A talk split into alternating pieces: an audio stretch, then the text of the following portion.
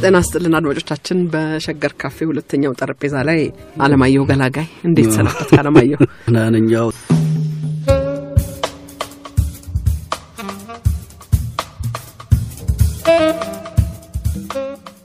አለማየሁ እንደ ባለ ውለታ መጠቀስ ያለባቸው ዘመኖች አሉ ትላለህ።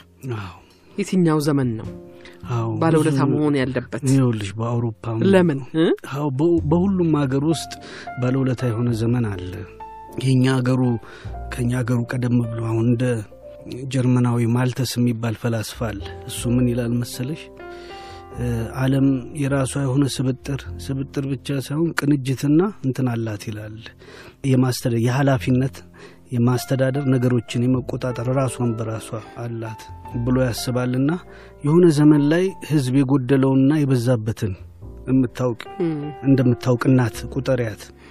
ለምሳሌ ብዙ ጊዜ ህንድ ነው አይደለም ቻይና ምናምን መሬት መንቀጥቀጡ ምኑም ምኑም ምኑም ያለው የህዝብ ብዛት ስላለ ነው ይላል እዛ የህዝብ ብዛት የበዛበት ላይ የማደላደል እንዲህ እንዲህ ደግሞ እውቀት የጎደለበት አካባቢ ላይ መንፈስ አዎ ለማንኛውም የምታነሳው ነገር አለ እና ዘመን እዚህ ውስጥ ይካተታል።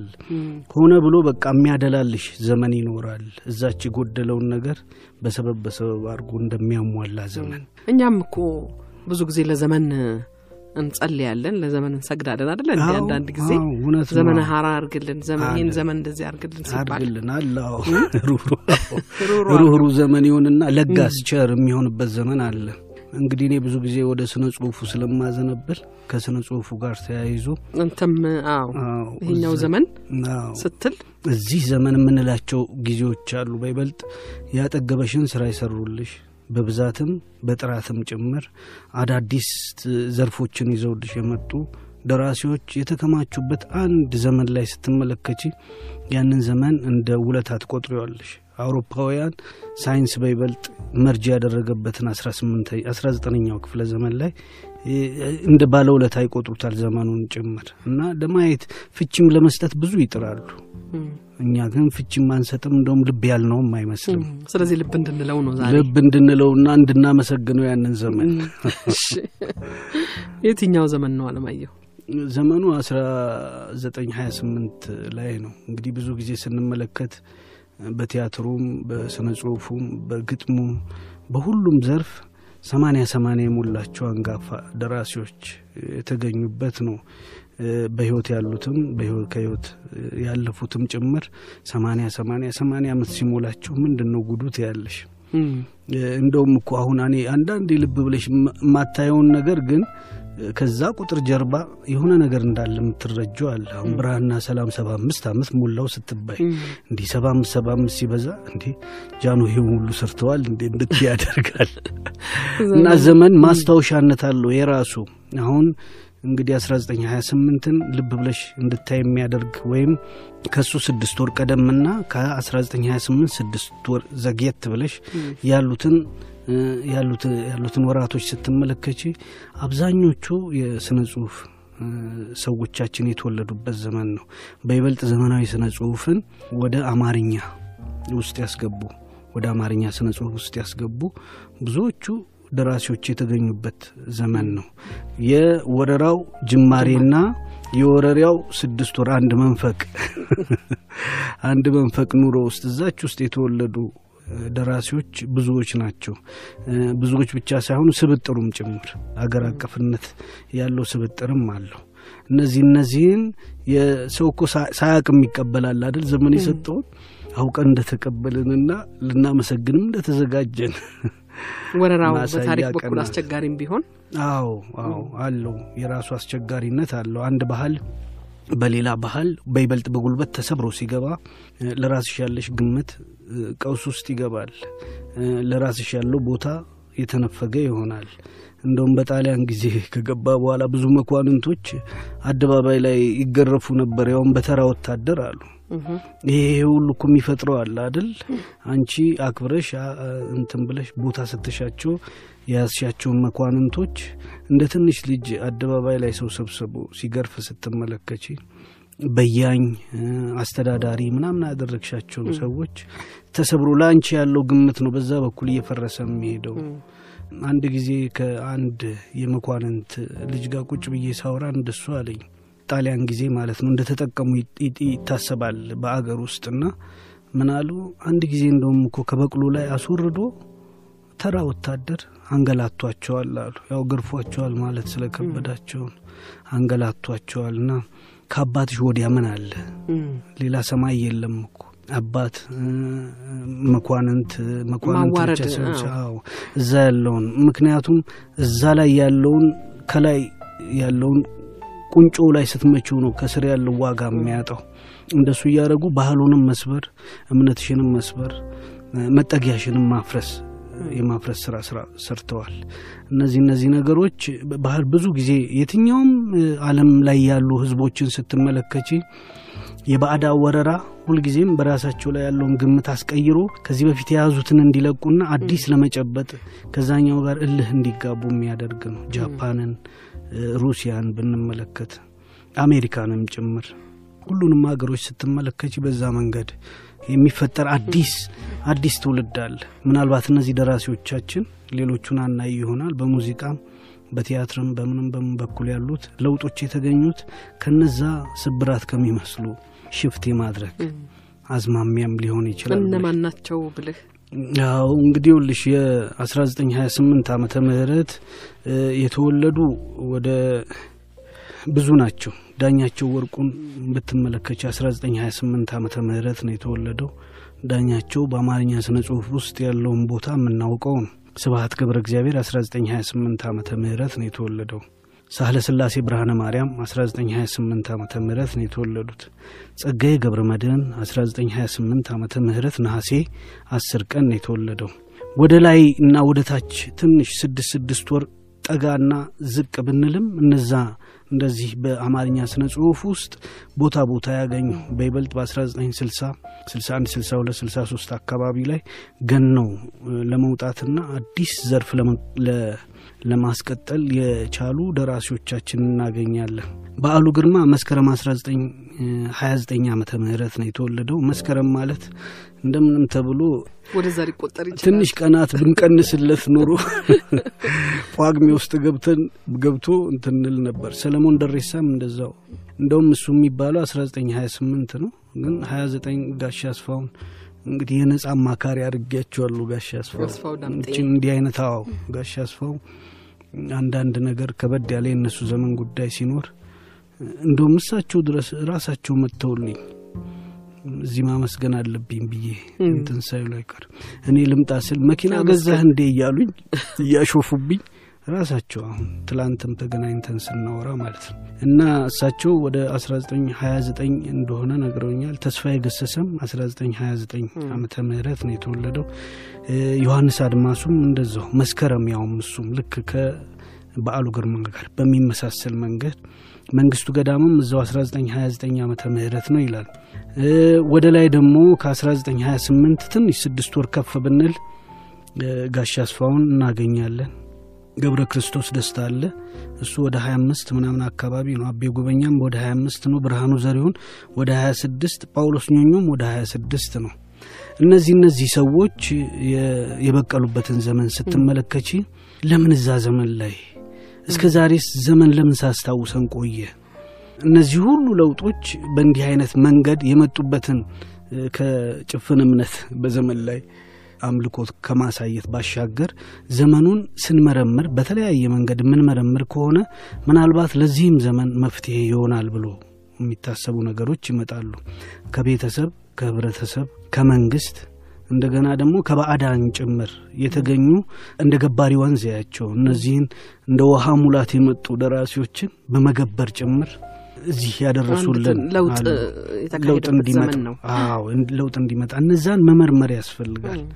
በእኔ አቅም የሚቻል አይመስለኝም። ዝም ብዬ ሳስብ ግን ከየመጽሔቱ ከየሰዎቹ ከየምናምኑ ከየምናምኑ ለምን እዛ ዘመን ላይ ለምን የሚል ጥያቄ እያነሳሁ ለመወያየት ሞክር ያለሁ እችን አስር አመት ለመጀመሪያ ጊዜ ይችን ጉዳይ ያነሷት የዛሬ አስር አመት በ1999 ዓመተ ምህረት ነው። ለምን እዛ ዘመን ላይ ሰባ ሰባ ዓመት የሞላቸው ደራሲዎች አሉ። ለምንድን ነው ዝም ብሎ ዘመን መስጠት ስለፈለገ ያለምንም ምክንያት ሰጠን ወይስ ምክንያቶቹ ምንድን ናቸው የሚል ለመመርመር ሞክሬያለሁ። ከዛም በኋላ ያገኘኋቸውን ያዝ ያዝ ያዝ እያሉ ያድርግሃል። ግን እስቲ ወደ ኋላ ደግሞ እንሂድ አለማየሁ። ምናልባት ከሀያዎቹ አጋማሽ በፊትስ ልታነሳቸው የምትችላቸው ሰዎች ካሉ አሉ። የጣሊያን ወረራ መምጫው ላይም እንደዚሁ ስነ ጽሁፍም በአጠቃላይ ኪነ ጥበብ እንደ አንድ ህዝብ የመቀስቀሻ እንደነበር ይናገራሉ። እንደውም አንድ ጊዜ ወይዘሮ ንጋቱ አከልካይ ስለ አገር ፍቅር መመስረት ሲናገሩ ከዛ በፊት የአገር ፍቅር ስሜት አልነበረም ወይ ሲባሉ የመለሱት መልስ ከዛ በፊትም እንደ ከብቶቹ ነበርን አሉ።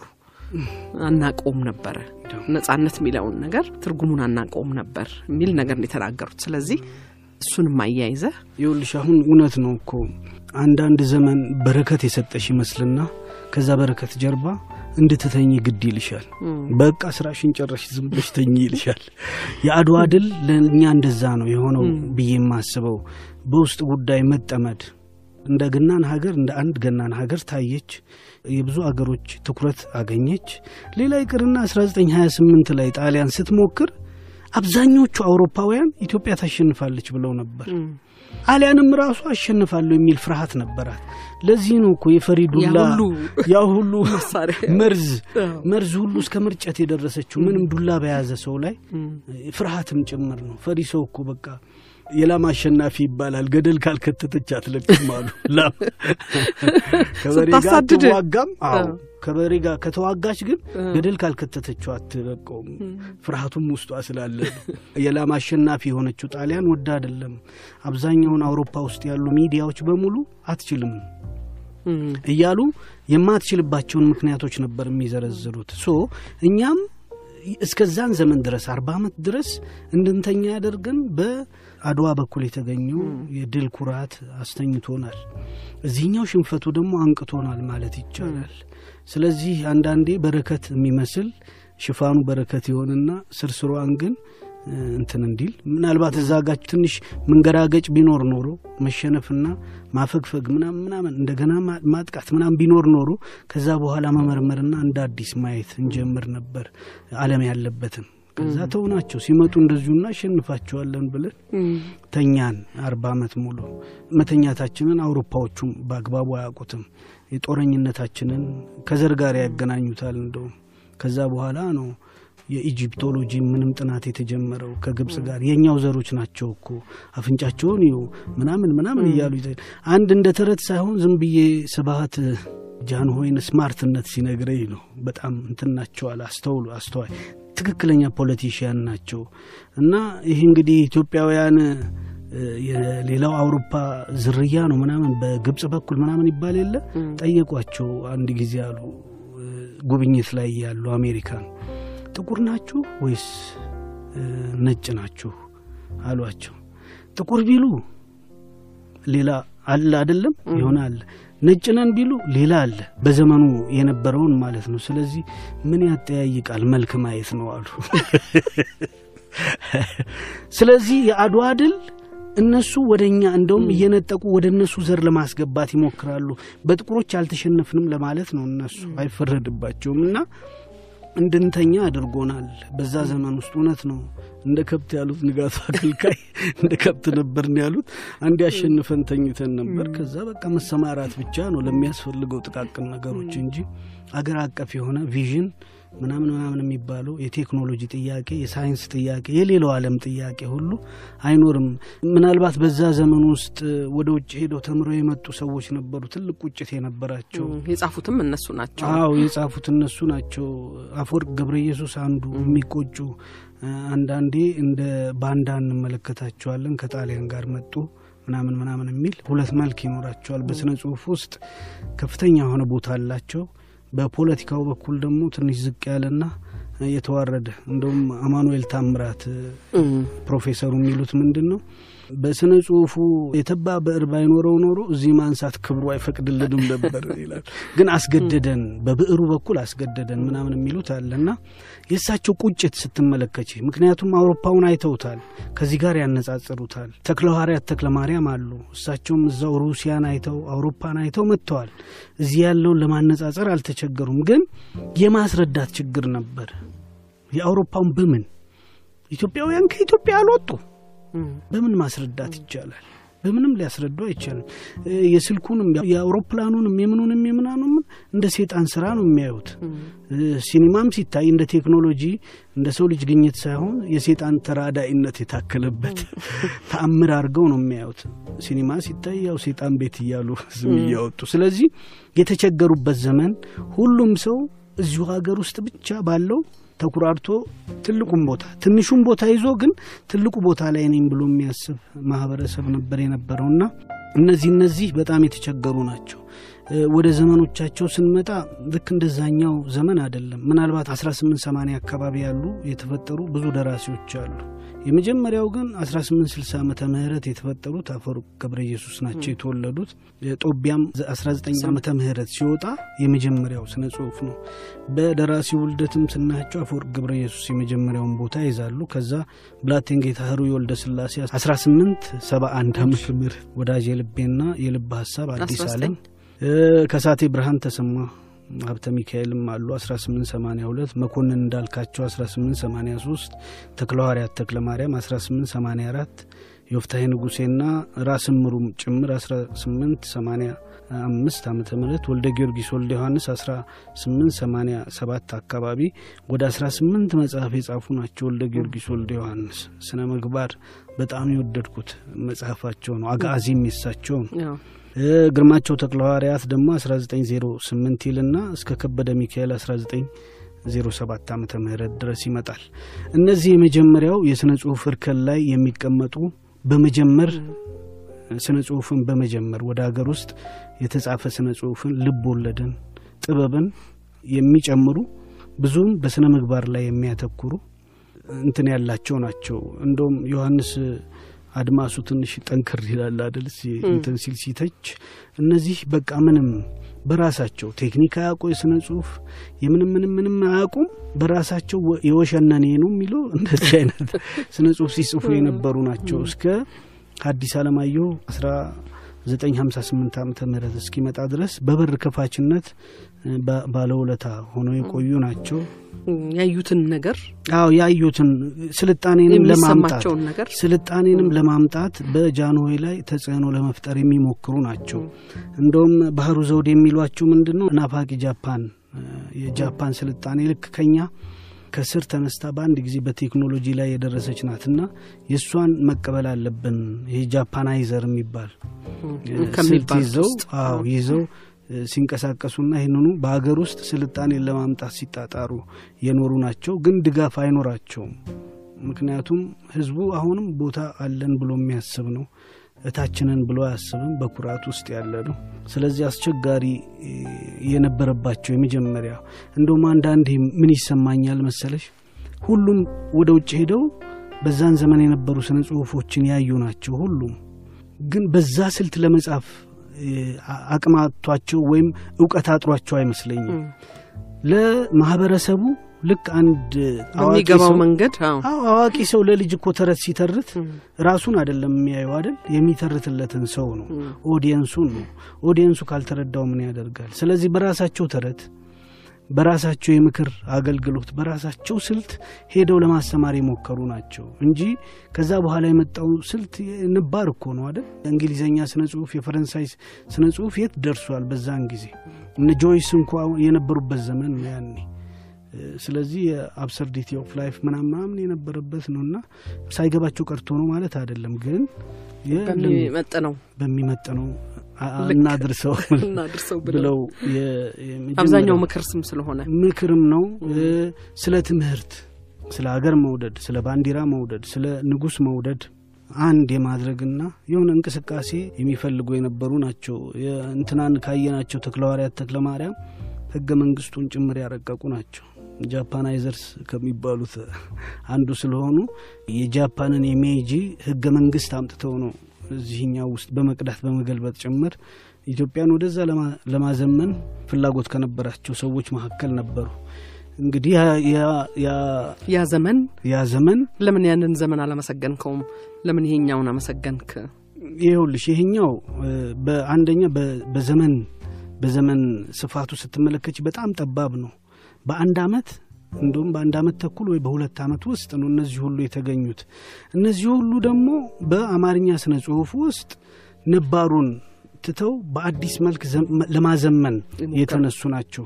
ሁሉንም ስታያቸው ምናልባት በሌላው ዓለም በሌላው ሀገር ቢሆን ኖሮ እያንዳንዱ ደራሲ የተገኘበትን ዘመን ሁሌ የምንዘክርበትና የምናመሰግንበት ነበር። እያንዳንዱ አንዳንድ ደራሲ እንኳን ቢገኝ ግን ጃይንት የሆኑ አምስት ስድስት ሰባት የየራሳቸው ጎራ ያላቸው አንዱ አንዱን የማይቀበል የራሱን ስልትና ዘርፍ ይዞ የመጣ እንደውም መሰልጠን ማለት እኮ መኪና ማስገባት አይደለም። እንዲህ አይነት አገር በቀል የሆኑ እንትኖችን ሶሳይቲውን መለስ ብለሽ እንድታይ በአዲስ መልክ በዓሉ ግርማን ብትመለከች እንደዛ ውጭ ሄዶ በተስፋ መቁረጥ እዚህ የመጣውና በአካና ሆኖ የቀረው ትውልድ ላይ ትኩረት በማድረግ ምን ይሁን የሚል ጥያቄ ከነባሩ ጋር የሚቃረንበትንም የሚስማማበትንም ጉዳይ አንስቶ ከአድማስ ባሻገር ውስጥ ለመጀመሪያ ጊዜ የተጻፈ ስነ ጽሁፍ ነው።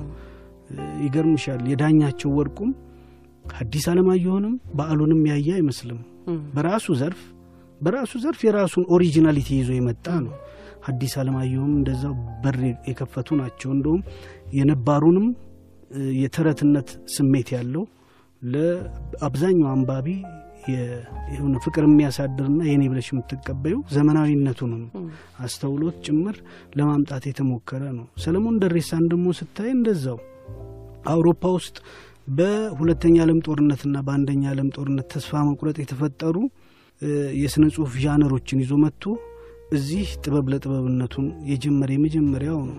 የተከተለውም ሰው አለ ብለሽ አታስቢም። ብዙም እስካሁን ድረስ ማለት ነው በነባሩና ባለው ስልት የቀጠል ነው እንጂ የሰለሞን ደሬሳን የአገጣጠም ስልት ተከትለን አይደለም የቀጠል ነው። ስለዚህ ሁሉንም ስትመለከች የየራሳቸው አዲስ አዲስ አዲስ ይዘው ነው የመጡት። እዛኛው ጋር ስታይ ግን ነባሩን ባለበት ለማስቀጠልና ግን በነባሩ ውስጥ አዳዲስ እንዴት ነው ባሮጌ አቅማዳ አዲስ ወይን ጠጅ እንደመጨመር ጠጅ እንደመጨመር ነው ስራ በዝርዝር ብናነሳቸው ደስ ይለኛል። ወደፊት አለማየሁ ዛሬ እንደው አጠቃላዩን የጥናትህን መስመር ለማየት ነው ይህንን ውይይት ያነሳ ነው። ለማንኛውም ግን ወደኋላ እንመለስና ምክንያቱስ ምንድን ነው ለእነዚህኛዎቹ የለውጥ መንገድ ለመከተል መነሻ ምክንያቱ ምንድን ነው? ቅድም ዘመኑ ስለሆነ አይደለም ብለኸኛል። ዘመኑ ስለሆነ አይደለም ግን ዘመን በሆነ ውድቀት ውስጥ አደል የሆነ የሆነ ሰው ሲጥልሽ ነው እኮ ለመነሳት የምትፍጨረጨሪው አይደል? ከጣልሽው የመነሳት ህልም አንቺ ጋ የለም። የወደቀው ሰው እንትን የቤት ስራ ነው። ስለዚህ ጣሊያን በ1928 አንሸነፍም ብለው የሚያስቡ ህዝቦችን አሸንፎ ገብቷል ማለት ይቻላል። ለመግዛት ሙሉ በሙሉ አልቻለም የሚል መከራከሪያ ቢኖረንም አሸንፎ እስከ ዋና የአርበኞች ትግል የአርበኞች ትግል እንዳለ የጣሊያን ወረራ ነው የምንለው። አዎ የጣሊያን ማለዘቢያዎች አሉን፣ በነዛ ምክንያቶችም አሉ አሉ ነው ምክንያቶችም አሉን። ቢሆንም ግን አንድ ባዕድ እንደውም በንቀት የምትመለከችው ባዕድ መጥቶ አሸንፎ ገብቶ ነባሩ አስተዳደርሽን ሰብሮ አስተዳደር ብቻ ሳይሆን ባህልሽ ውስጥ እምነትሽ ውስጥ አስተሳሰብሽም ጭምር ውስጥ ገብቶ ለመለወጥና በእሱ አቅድ ለመምራት ለመግዛት በው በቃ ለመግዛት የሚሞክር ከበላይ መጥቶ ቁጭ አለ። ያኔ ኢትዮጵያዊነት revise መደረግ ይጀምራል። በየቤቱ ብትመለከቺ ስብሀት የተወለደበት ቤት፣ ሰለሞን ደሬሳ የተወለደበት ቤት፣ ጸጋዬ ገብረ መድኅን የተወለደበት ቤት፣ ሁሉም ቤት ውስጥ የዛ ሽንፈት መብሰልሰል ይኖራል።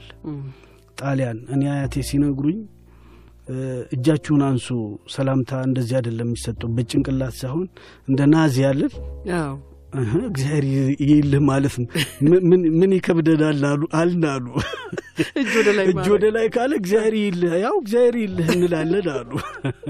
ስለዚህ በግድ ሰብሮ ቢገባም እንትን ነበረው ማለት ነው አይደል? የሁሉም ሰው መብሰልሰል በውስጥ ነበር።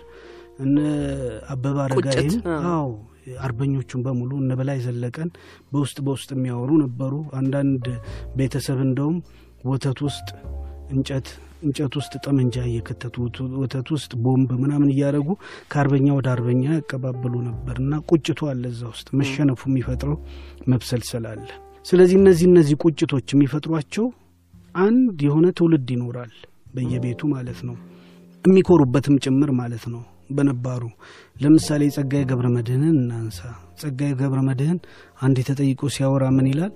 አባቴ አርበኛ ነው ዘምቷል አለ። ከዘመተ በኋላ ባንዳዎች መጡ ቤት። እኔ ተወልጃለሁ ገና እንደ ተወለድኩ ነው። መጥተው የአርበኛ የሽፍታ ቤት አለ እናቃጥላለን አሉ። እናቴ ኃይለኛ ናት አለ። ጠመንጃ ይዛ ወጣች። እኔም በአገልግል አጠገቧ ተቀምጣ ተታኩሳ መለሰቻቸው እነዛን ባንዳዎች ተታኩሳ። ያው እሱ የሚናገራቸው ነገሮች አሉ። እሳትና እንትንም አልወደው ለዚህ ነው ውሃ ይሻለኛል የሚለው። ያኔ ሕፃን ሆኜ በቃ አምርሬ አልቅሻለሁ ምናምን ይላል። ያው ሮማንቲክ ሲያደርገው ነው ነገሩን። ግን ግን ሁሉም ሰው በሁሉም ቤት ውስጥ የገባ ጉዳይ ነው። የተወሰነች ቦታ ወይ አምቦ ብቻ ወይ ወለጋ ብቻ ወይ ትግራይ ብቻ ወይ የጎንደር ብቻ ወይ ደግሞ ደቡብ ብቻ አይደለም። ሁሉም ሀረርም ብቻ አይደለም። ሁሉም ንቅናቄ ምናልባት አንድ የሚያደርግ መንፈስ የረበበበት ዘመን ነው። ስለዚህ ያንን እየተመገብሽ ማደግ በራሱ ያንን ቁጭት እየተመገብሽ ማደግ በሚቀጥሉት ነገሮችን የማስተካከል ተግባር ውስጥ የመሳተፍ እዳ ይዘሽ ነው እንትን የምትዩ። አንድ እንደውም በዚህ ወቅት የሚጻፉ ማመልከቻዎች እንደዚህ የያዘ አንድ ጥራዝ አብዲ ሰጥቶኝ አይቼዋለሁ። እና ሰርግ ለመደገስ ተስካር ለማውጣት ሁሉ በማመልከቻ ፈቃድ ይጠየቃል። እንደዚሁ ሰርግ አይደገስ ጣሊያኖቹ። አዎ። አየሽ እንግዲህ ያ በአገሩ የሚኮራ በባህሉ የሚኮራ ማን አለብኝ የሚል ሲደግስ እንኳን የሚጠይቅ ከሆነ በእያንዳንዱ ቤት ውስጥ የሚፈጠረውን አመፅ ተመልከቺ። ሌሎች ሌሎች ደግሞ ነገሮችም አሉ። ምናልባት በቀጣዮቹ የ1960 ዓመተ ምህረት የስነ ጽሁፍ ለውጦች ላይ ትልቅ አስተዋጽኦ ይኖራቸዋል ብለሽ የምታስቢያቸው በጣሊያን ጊዜ ህጻናት የነበራቸውን መብት ብትመለከቺ ለምሳሌ መንግስቱ ለማ ስለ አባታቸው ይናገራሉ። እንደውም ገብረ ክርስቶስ የሚባለውን የእሳቸውን ታላቅ ወንድም አንድ የሰክሮ መጥቶ ጋጣ ውስጥ ተኝቷል አሉ። የመንግስቱ ለማ አባት ደግሞ ከሁለት በላይ መጠጣት ሆዳምነት ነው ብለው የሚያስቡ ናቸው። ሰክሮ መጥቶ ተኝቷል። የታመመ መስሎ አሽከር መጥቶ እረ ታመመ፣ እረ ታመመ ብለው ሲሄዱ እስቲ እስቲ አፉን አቅርቡት ብለው ሲያዳምጡ ሰክሯል። እስቲ ነቃ እንኳን አልጠበቁም። በሉ ጨፈቃ ቁረጡና ኑ አሉ። የተኛበት ይደበድቡታል። የመንግስቱ ለማ ገለጻ የሚገርም ነው ይልና ተደላድሎ እንደገና ይተኛል። እሳቸው ይገርፋሉ ይገርፋሉ። ጨፈቃ አለቀ። ሂድ ቁረጥና ደህና ደህናውን አለዛ አንተን ነው መታ አሉ። ትልቁን ወንድማቸውን ልጃቸውን ሄዶ ቆርጦ ሲመጣ ይህንን ቆርጠ የምትመጣው ብለው እሱን መቱትና ይሄ ልጅ ቢሄድ እና ቢያመልጥ እናንተ ትገቡታላችሁ በሱ እግር እግር ትገባላችሁ ብለው ሄደው እሳቸው ሊቆርጡ ደግሞ ሌላ ጨፈቃ እንግዲህ ብዙ ቀጥቅጠውታል። በኋላ ወንድምየው በግድ አነቃው። በግድ እንግዲህ ዱላ ያላነቃውን ሰውዬ በላምልጥ ገደሉ ብሎ አስመለጠ። ከዛ ሲመጡ የታላሉ እኔ ጎረምሳ የት እችላለሁ ገፈታትሮኝ ይሄዳል አንተን ያስመለጥከኝ ብለው እሱኑ ቀጠቀጡት። እንግዲህ እንዲህ አይነት ኃይለኛ ናቸው አይደል? እንደዚህ አይነት ኃይለኛ ናቸው። ጣሊያን ገባ። ከገባ በኋላ ግን ልጅ የሚባል አይነካም። እንግዲህ ይሄ የአውሮፓ ባህል ነው።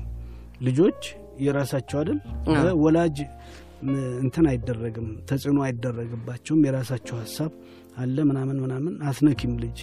ከዛ ልጅ አንድ ልጅ ሲገርፍ የተገኘ አባት እሱኑ ይገርፉታል ልጁ ፊት ከሬሚኘሪ ነው ምናምን የሚባል ከደረሰ ይገርፋል።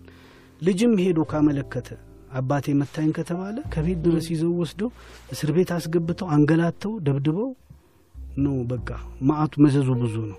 ስለዚህ ሁሉም አባት እጅ እጁን አጣጥፎ ቁጭ አለ። ያለው አማራጭ ምንድን ነው? አንድም ልጁን ማባረር ነው፣ አለዛ ችሎ መኖር ነው። ሁለት ነው አማራጩ። እንዳያባረሩ ስራው የታወቀ ነው። ከዛ በኋላ ልጁ ወይ ጣሊያን ቤት አሽከራው ይሆናል። ይሄ ልብሱን መተኮስ፣ ማጠብ እና ምግብ ማምጣት እና እንደው ምን ይላል የፈረንጅ አሽከር እንትን ሲሉ ነው እንግዲህ ሲያጣጥሉ፣ የፈረንጅ አሽከር ልብሱ ነጭ፣ ስራው ሳህን ይዞ ሯጭ። ለጣሊያን ሆኗ ነጭ የለበሰ በዛን ዘመን መኳንንት ነው እኮ። ግን ልብሱን ስታየው ነጭ ነው፣ መኳንንት ይመስላል። ግን ስራው ሳህን ይዞ ሯጭ ነው። ከዛ ደግሞ ጣሊያኑ አስገድዶም ይሁን አባብሎ የአሳማ ስጋ ያበለዋል።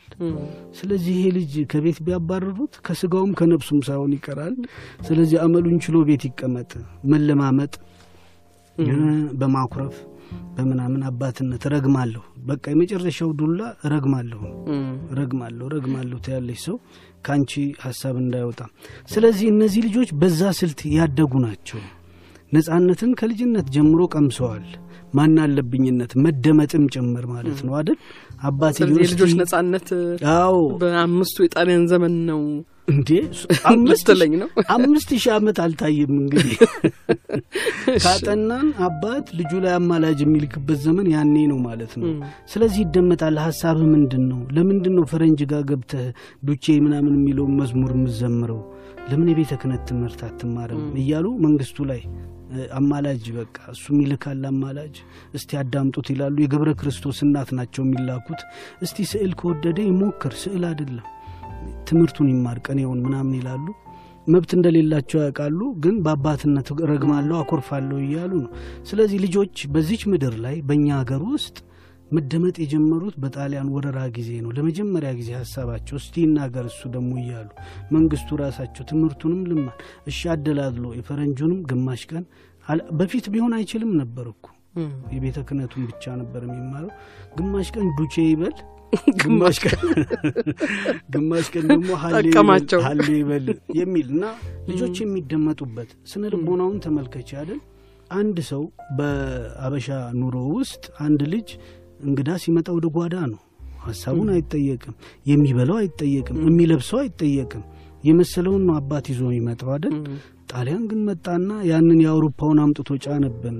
ስለዚህ እነዚህ እነዚህ ነገሮች በቀጣዮቹ የ1960 ዓመተ ምህረት ሲጎለምሱ አንድ አስተዋጽኦ አሉ ብዬ ገምታለሁ። ያለውን ያለመከተል አደል ልክ እንደ አባት ቁጠሪ የነባሩን ስነ ጽሁፍ አደል ከእሱ ጋር የመደራደርና የመሰለሽን ሀሳብ የማቅረብ ስራ ነው እኮ እነ በዓሉ ግርማ ሲሰሩ የነበሩት። እነ ስብሀት ገብረ እግዚአብሔር እነ ሰለሞን ደሬሳም እነ ዳኛቸው ወርቁም እነ ጋሻ አስፋውም ሌሎቹም ሌሎቹንም ስትመለከች ሲሰሩ የነበሩት ከነባሩ ስነ ጽሁፍ ጋር በአባትነት ቢያከብሩም የመደራደርና የራሳቸውን ሀሳብ የመግለጽ ተጽዕኖ እዚህኛው ስነ ጽሁፍ ውስጥ ይታያል ብዬ አስባለሁ። ይሄ አንዱ ነው ትላለ? አንዱ ነው ብዬ አስባለሁ። ሌላ ዘመኑ የጣሊያን ዘመን የሰጣቸው ነገር ካለ የቴክኖሎጂውን እናንሳው እናንሳው። እሺ እስቲ አንሹ እሱን እንግዲህ የመንገድ የምናምን አለን የቱ ጋር ነበር? ባካ አንድ ኖት እኮ ይዤ ነበረ። ስድስት ሺህ ምናምን ጣሊያን። አብዛኛው በእንግዲህ በጣሊያን ጊዜ በመጥፎ የሚነሳው ያው አለ። ከዛ ውጪ እንደዚሁ ቤት ውስጥ ሲወራም የምትሰማው የመንገዱን መስራት፣ አንዳንድ ደግሞ ይሄ አቡጀዲና ምናምን ማምጣቱን እንደ ጥሩ ነገር የሚያነሱ አሉ። እና እርግጥ ነጻነትህን እና ባህልህን መንፈስህን የመጨቆኑ ነገር እያለ ይሄኛው ትልቅ ቦታ ሊሰጠው ይችላሉ የሚለው ነው እና መንገድ አስተዋጽኦ አደረገ ወይ? ቴክኖሎጂ ለዚህ አስተዋጽኦ አደረገ ወይ? አደረገ ብዬ አስባለሁ። ምን መሰለሽ አሁን አንድ ዶክመንት ላይ ሳነብ ስድስት ሺህ ጣሊያናውያን እዛ ጣሊያን ውስጥ ስራ ያጡ ማለት ነው። መሀይሞች ናቸው ብዙዎቹ። እንደውም አበሾች ናቸው አሉ እኮ ደብዳቤ የሚጽፉላቸው ይሄ የለመዱ ወደ ጣሊያኖቹ ቀርበው የለመዱ አሉ አይደል? እነዛ መጽሐፍ ማንበብ አይችሉም። አበሾቹ መጥተው ቀድመዋቸው መጽሐፍና ማንበብ ልምደው ለቤተሰቦቻቸው የሚጽፉላቸው አበሾቹ ናቸው። እነዛ ስድስት ሺህ ጣሊያናውያን መጥተው መንገድ ከፍተኛ የሆነ የመንገድ ስራ ጀምረው ነበር። በስድስት ሺህ ጣሊያናውያን ስር ደግሞ ቁጥራቸው የማይታወቅ በጣም ሰፊ የሆኑ አበሾች ተቀጥረው በዛ ስር እንዲሰሩ መቀጠር ብቻ አይደለም ድሮ እኮ መንገድ ቅጥቀጣ እንኳን በአጼ ሚኒሊክ ጊዜ እንደ ትልቅ ነገር ይወራል። መንገድ አስቀጥቅጠውን ብሎ ማለት አይሰራም። የጉልበት ስራ የመጨረሻው ሰው ምንም ስራ የሌለው እንኳን ኩራተኛ ነው። መንገድ እንዴት ሸክም እንዴት ሸክም እንዴት ሰራለሁ ይላል። ጣሊያኑ ግን እያስገደደ የጨዋ ልጅ ነኝ ይላል። የጨዋ ልጅ ነኝ ይላል። አንድ እንደሱ ብሏል አሉ እኮ አንድ ጓደኛዬ ሲነግረኝ ሻንጣ ይዤ ሄድኩኛል የሆነ ቦታ ስሙን የማንጠራበት ቦታና አዳፋ ልብስ የለበሰ ኩርቱቁን በቆሟል አለ። ከዛ በቃ ሻንጣው ትንሽ ከበድ ያለ ስለሆነ ከውጭ ስለመጣው የብዙ ሰው ነው ልብስ ልብስ ያለው ና ና ና ና ባክችን ሻንጣ እንትን በልና ስል ለሸክሙ የእርሶ ትከሻ አይሰፋም አለኛል። ፓይለትም በቅርቡ ነው። አዎ። አለ። አውሮፕላን እንግዲህ ቺ ትንሿ አውሮፕላን አርፋ የሆነ ችግር ገጥሟቸው ቆሙ እንደዚሁ ሲያይ ረና እናግዘኝ ይላል መሰለኝ። ማይሆን ምን ሲል እችን መሸከም አግዘኝ ሲሉ ለሸክሙማ አንተ ወደ ለው አትሻልም እንግዲህ የት እንደሆነ አንናገርም። ይህንን አዎ አንናገርም፣ ግን ስራ የሚያኮራበት ዘመን አልነበረም። ስለዚህ ህዝቡን በጉልበት አሳን ከስር አድርጎ እየሞቱም የደብረ ሲናን እኮ ድልድይ መስራት በራሱ መዓት ነው እኮ ሸለቆውን መስራት የአላማጣን መንገድ መስራት በራሱ ተመልከች። ለራሱ ነው እየሰራም ነው የተዋጋው። normally ግን ስድስት ሺህ መስራቱ በቀጣዮቹ የአጼ ኃይለሥላሴ አስተዳደር ውስጥ ትልቅ ተጽዕኖ ነበረው። መንገድ ማገናኘቱን መንገድ ማገናኘቱ በራሱ ከዛ ጃንሆይም ቀጠሉ። አንድ ሺህ ስምንት መቶ የአስፓልት መንገድ ሰሩ በአጭር ጊዜ ውስጥ ስምንት ወይም ስድስት ዓመት ውስጥ ጣሊያን ሲወጣ አሳጣ የተሰራው ስራ ታየ እና ወደ አራት ሺህ ምናምን የጠጠር መንገድ ተሰራ። አውራ ጎዳና በ1943 ዓመተ ምህረት ነው የተቋቋመው። አስቢ ያለውን ተጽዕኖ አየሽ።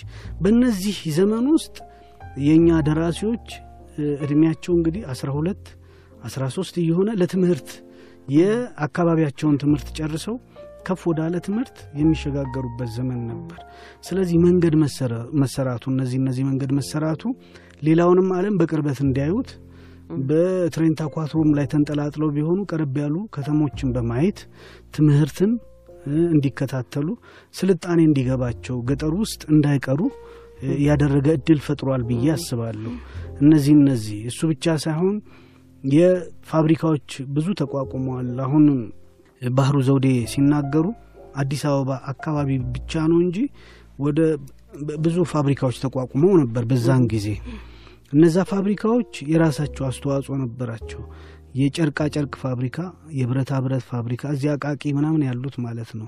የቃጫ ፋብሪካ ምናምን እነዚህ እነዚህ እነዚህ መቋቋማቸው ሰው ከእርሻ ባሻገር ተቀጥሮ የመስራትም ባህል እዛ ውስጥ ፈጥሯል እና እነዛ እነዛ ነገሮች ደግሞ በአማራጭነት ከተማ ከምቀመጥ እዛም እየሰራው እማራለሁ የሚል መንፈስ ውስጣቸው እንዲኖር ታላላቆቻቸው ወደዚህ መጥተው እንደሆነ ታላላቆቻቸውን ተከትለው በእነሱ ስር ሆኖ ትምህርትን የመቀጠል እድሉ ገጥሟቸዋል ብዬ አስባለሁ። እነዚህ እነዚህ በጣሊያን ዘመን ውስጥ ማለት ነው። ሌላው የተለያዩ ትምህርት ቤቶችም ተከፍተው ነበር። የሚሲዮን ያው ጥቁሮቹ ከአራት በላይ አይማሩም። ከዛ በኋላ ወይ አውታንቲ የሆኑ ወይ ጣሊያን ጋር ተቀጥረው ሳህን ያመላልሱ ወይም ሬስቶራንት ተቀጥረው ይስሩ እንጂ ከዛ ከፍ አይሉም። ከአራተኛ ክፍል አይ ግን እስከ አራት እንዲማሩ። እስከ አራት ሲማሩ ደግሞ ከስነ ጽሁፉም ጋር ቅርበት እንዲኖራቸው የተደረገበት ዘመን ነው። ምናልባት መንግስቱ ለማ ቅድም ከአባታቸው ጋር የተከራከሩበትም አንዱ መንገድ እሱ ነው። ዘመናዊ ትምህርት ቤቶች ስለተከፈቱ ከቤተ ክህነቱ ጎን እንደውም ትተውት ነው እሳቸው ጭልጥ ብለው እዛ የገቡት ና ተመለስ የተባሉት ዱቼም እያልኩ ዘመናዊ እማራለሁ ያሉበት እድልም ተፈጠረ ማለት ነው። እነዚህ እነዚህ ነገሮች በአማርኛ ስነ ጽሁፍ ውስጥ የተሻለ ቅርበትና የተሻለ ሽፍት የማድረግ ማለት በአዲስ መንገድ ነባሩን ስነ ጽሁፍ እንዲመለከቱ እድል ፈጥሯል ብዬ አስባለሁ። እነዚህ እነዚህም ነገሮች አሉ። እንግዲህ ደግሞ ይሄ ትውልድ በአብዛኛው ለከፍተኛ ትምህርት ወደ ውጭ ወጥቶ የተማረ ትውልድም ነው። የሌሎችን ተመልክቶ የመምጣትም እድሉም ሰፊ ነበረ። አዎ ከዛም በኋላ እውነት ነው በአጼ ኃይለ ስላሴ እንደ እንትን እንዳልነው ነው። በአጼ ኃይለ ስላሴ 1933 ዓመተ ምህረት ገቡ ሚያዝያ ወር አይደል የተቆየው ያችን ሶስትና አራት ወር ብቻ ነው። ከዛ በኋላ በቀጣዩ መስከረም ትምህርት ቤት ይከፈታሉ። ከአራት በላይ ያለው ጥቁሮቹ በሙሉ ገብተው የሚማሩበት ትምህርት ቤት እንዲከፈት ትእዛዝ ተደረገ። ትምህርት ቤት ሲከፈት መምህራን እጥረት ነበር። የመማሪያ ቁሳቁስም ትልቅ እጥረት ነበር። ይህንን ግን በቀስ በቀስ እናሟላለን ነው። በጣሊያን ጊዜ የታየው ለምሳሌ በዛን ጊዜ የነበረው የመጀመሪያዎቹ 33፣ 34፣ 35 ምናምን አካባቢ ላይ ጂኦግራፊ ይቅርና history የኢትዮጵያን history የምትማሪው ከለንደን ወይ ከአሜሪካ አለዛ ከፈረንሳይ በእንግሊዝኛ የተጻፈው ወደዚህ መጥቶ ነው።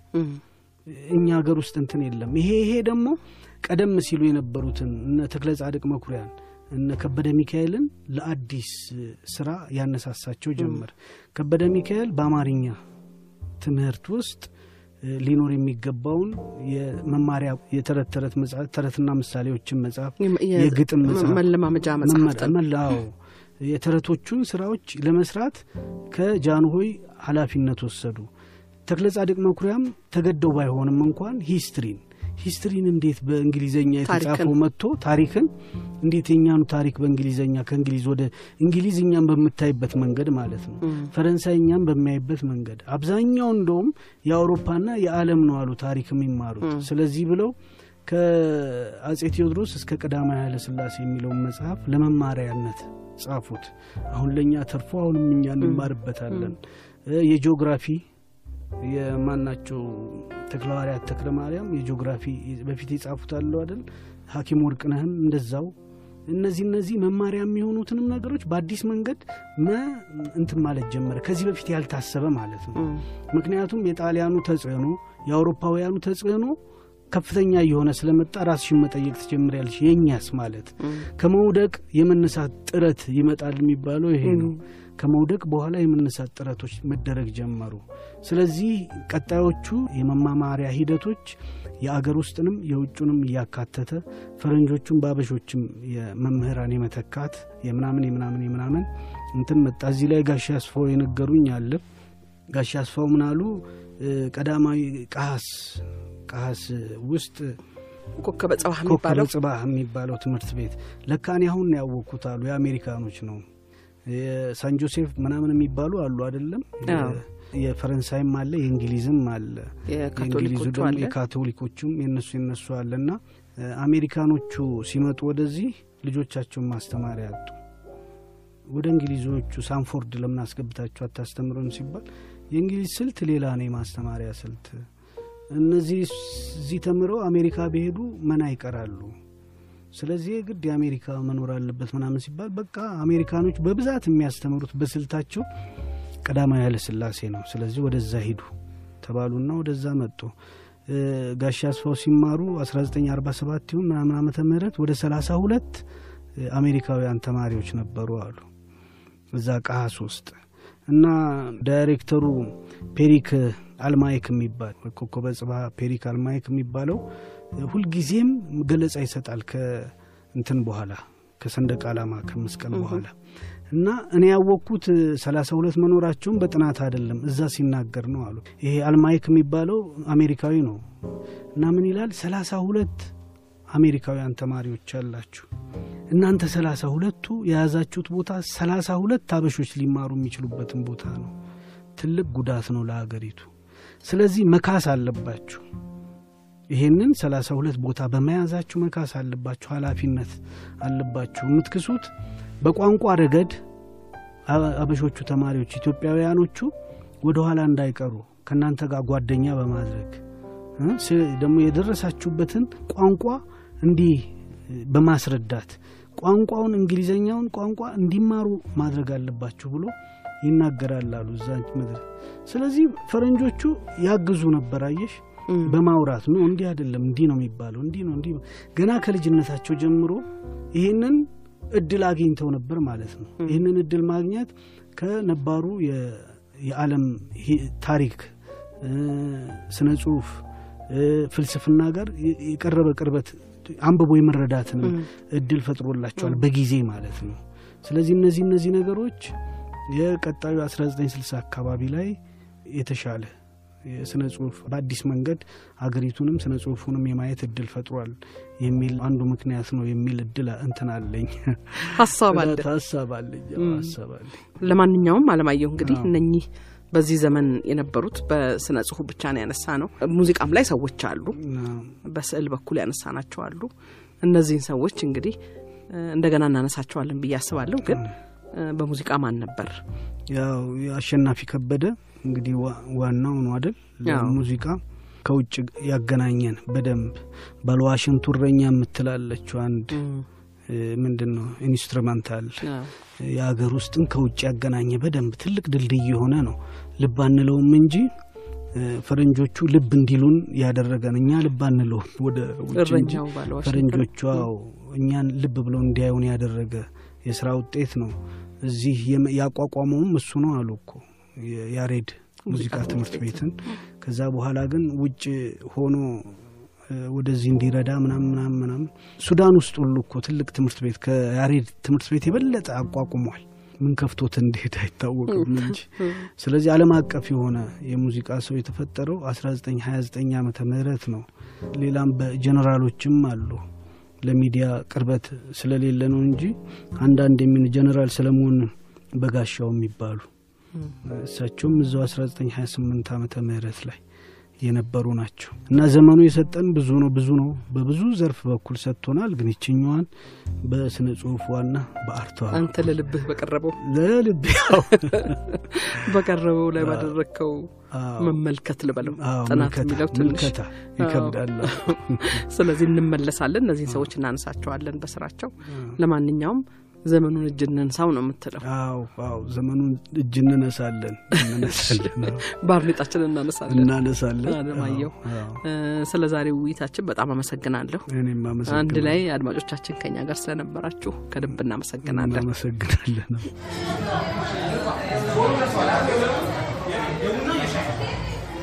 ሸገር ካፌ ሸገር ካፌ ሸገር ካፌ